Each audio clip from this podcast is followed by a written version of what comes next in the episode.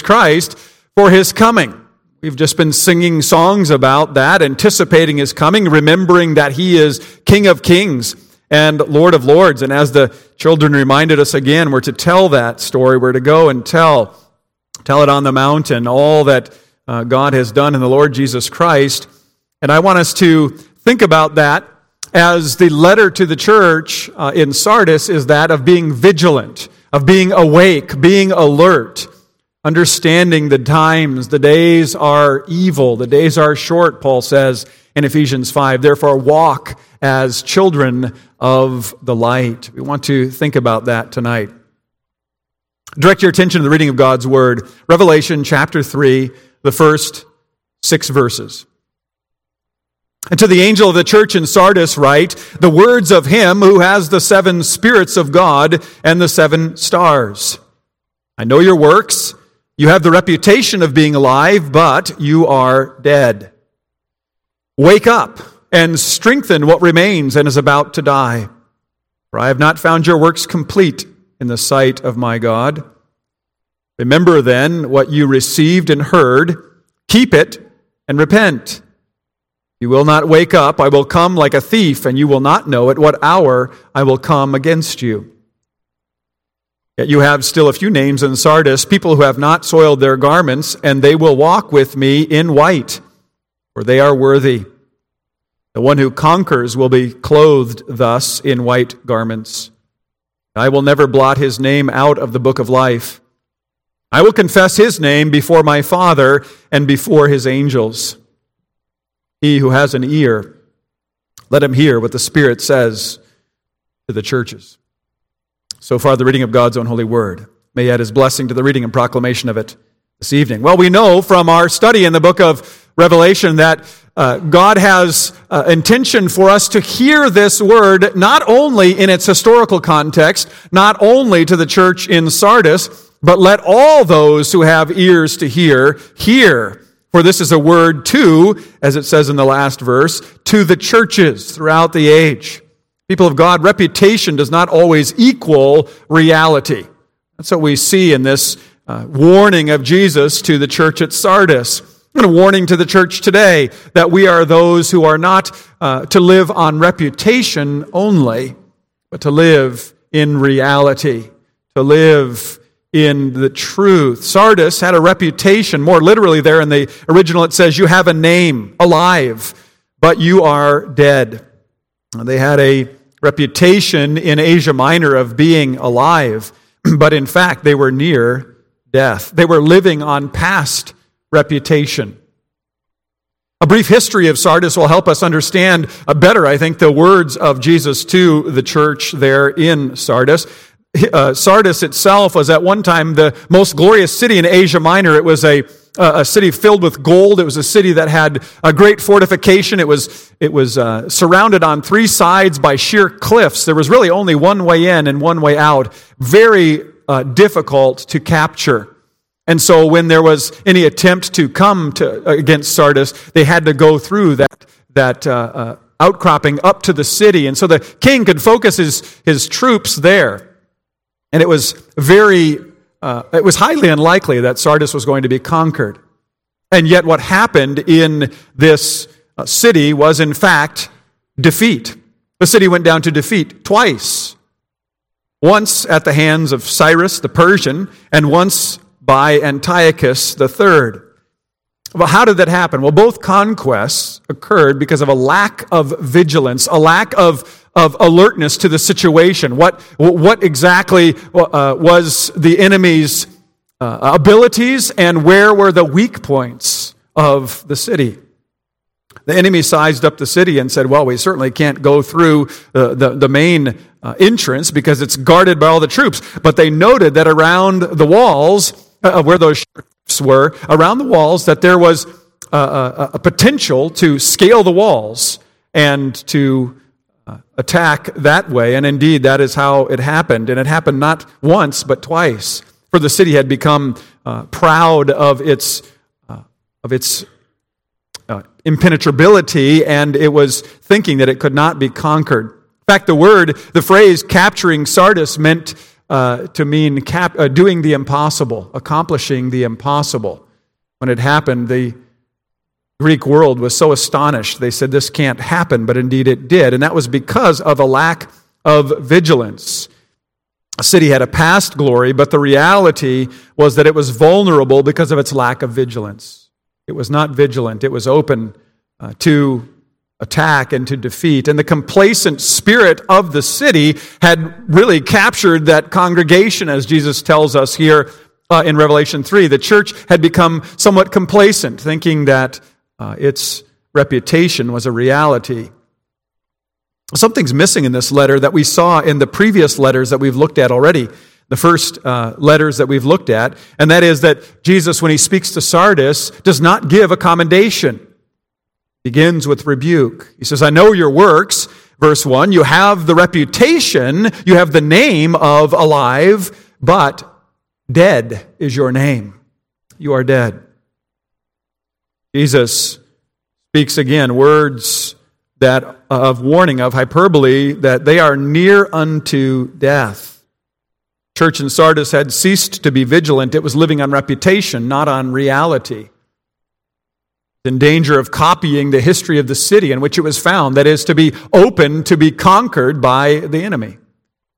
Children, we talk about how the Lord Jesus Christ came into this world. We remember the shepherds in the fields, right? In the dark fields, and the glory of the angels shone around them and told them the story.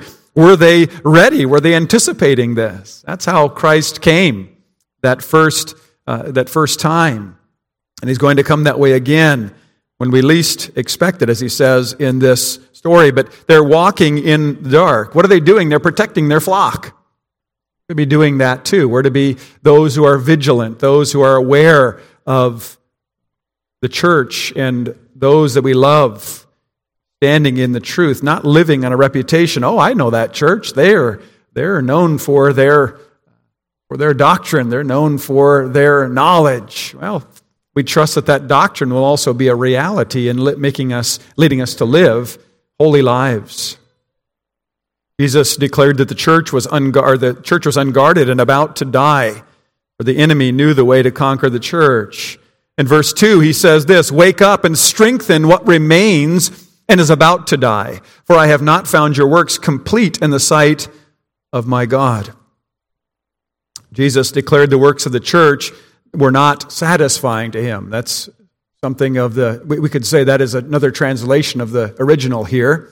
He's not satisfied with these works. They're not works that are pleasing to him. It's a serious rebuke, because it doesn't matter what man says of us, what reputation they give to us. Oh, we know those people, and they're so forth and so on. What really matters is, how does Jesus view us? What does he say?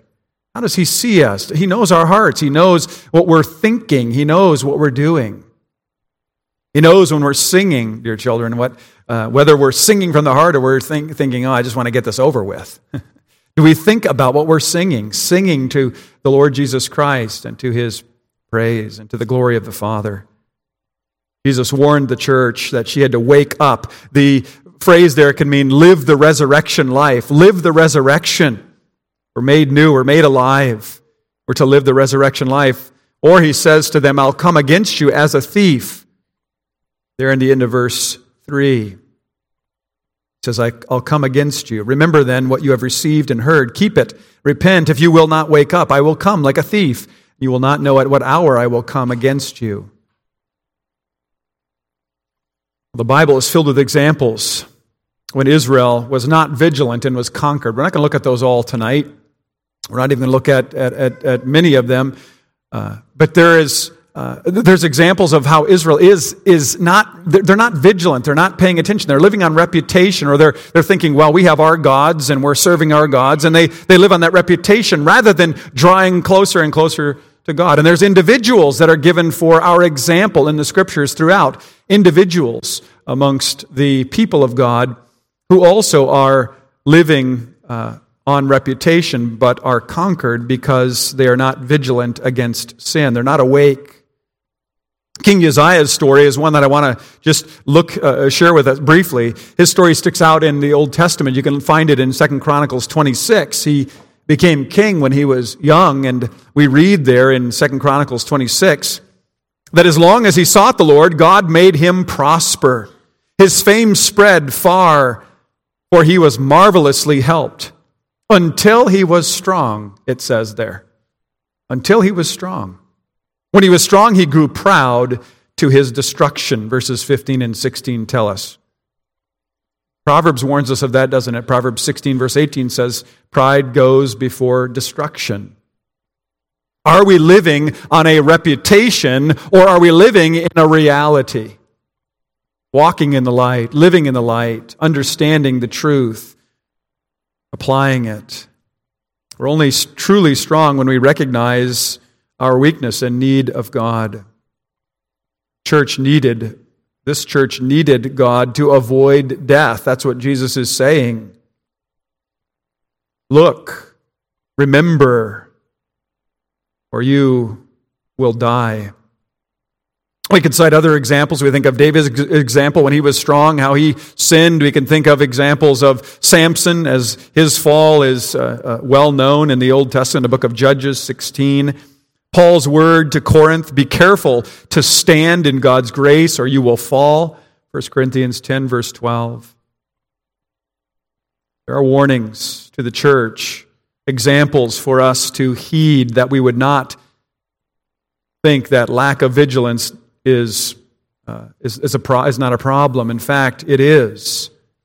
John MacArthur says this about the text. He says, what are the danger signs that a church is dying? A church is in danger when it is content to rest on its laurels, that is, to be satisfied with past achievements, when it is more concerned with liturgical forms than spiritual reality, when it focuses on curing social ills rather than changing people's hearts through preaching the life-giving gospel of Jesus Christ, when it is more concerned with material things than spiritual things, when it is more concerned with what men think than what God has said, when it loses its conviction that every word of the Bible is the Word of God, no matter what its attendance, no matter how impressive its buildings, no matter what its status in the community, what reputation it might have, having denied the only source of spiritual life, it is dead. Well, here, Jesus identifies the works of this church as not acceptable to him. What deeds are acceptable? I should probably ask my catechism students from this morning. We just covered this morning. Anybody from high school catechism class want to tell me? What are good works? Right? We talked about that. That which arises out of true faith, that which conforms to God's law, and that which is done for his glory, right? That's what God sees as good. That's what God calls good. And that is Jesus' command to the church in Sardis. Wake up, strengthen what remains, remember what you received and heard, keep it, and repent. Daily repentance, right? That new life is characterized by a daily conversion, a daily repenting of our sins, and of leaning upon the Lord Jesus Christ, of recognizing that anywhere else is a hopeless place to rest. We must rest in Christ. The summary is, be vigilant. We could look at many verses that teach that, but one verse in particular that I think of is 1 Corinthians 16, 13, where it says, be watchful, be vigilant, stand firm in the truth, act like men, be strong. What a powerful word to us today. To stand, to be vigilant, to stand firm, to be convicted, to have conviction. We know that the world has its conviction about its own positions. It says, you take yourselves far too seriously, and then they turn right around and they try to disciple us with their own convictions. Understand that the devil is crafty. He tries to make us feel defensive about our position, but we are to be those who stand with the truth, to hold on to the truth. Jesus says something very interesting then in verses 4 and 5. He says this, that there are still those who properly bear the name.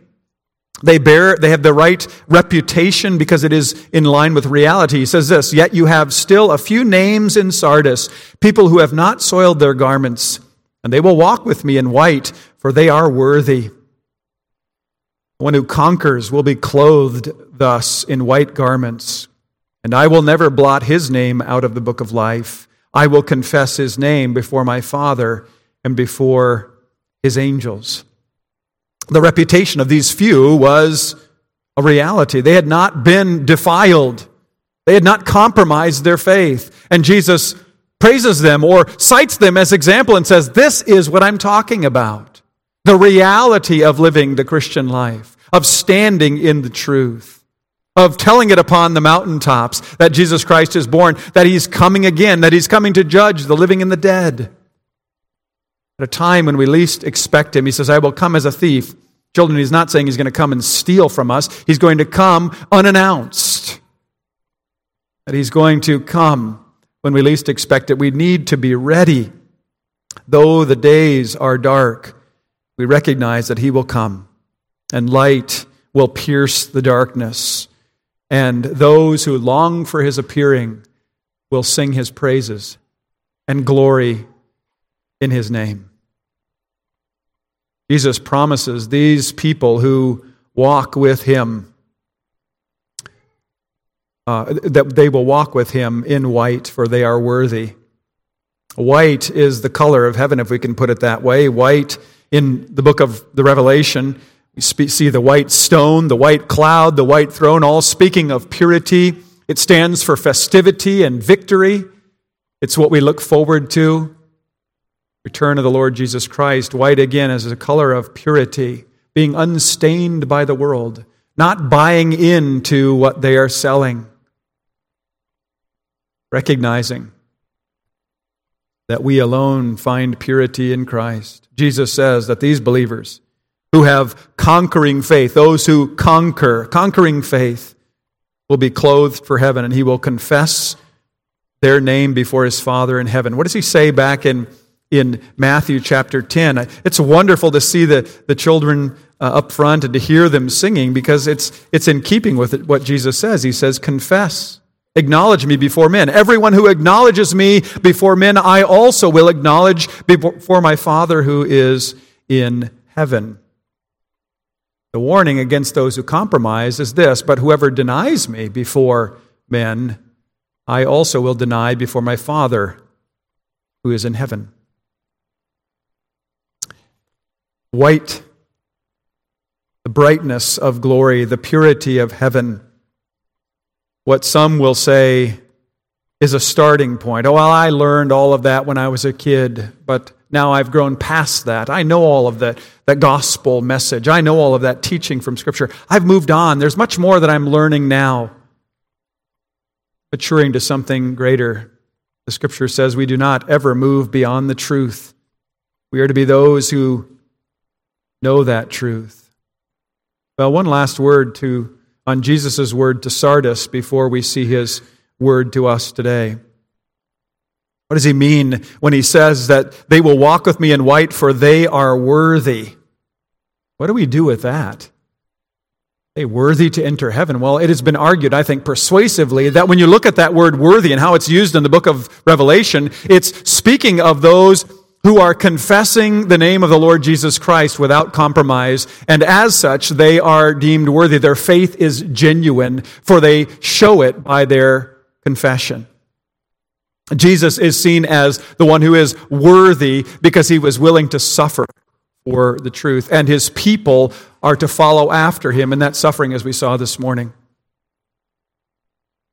And there they then bear the name child of God because they have not denied, they have not denied their Lord and Savior. There's much more that could be said on this, but we'll leave it there. Oh, then brief application of Jesus' words as we come to our final point this evening. And that is this, remember and keep the truth. That word again, be vigilant, be awake, be living the resurrection life, verse 2. Strengthen what remains. Remember what you have received and heard, dear people of God. Do not forget the word of God. Do not forget its promises. Do not forget its commands. Do not forget the comfort that it brings. Press on. He says here, keep that word and repent. Keep it and repent, verse 3. Be conscious of sin, repent of it, and find forgiveness and confidence to press on in the fight. We know that as we confess our sins, He is faithful and He is just to forgive us our sins and to cleanse us from all unrighteousness. We must go to Him and acknowledge that we have that need.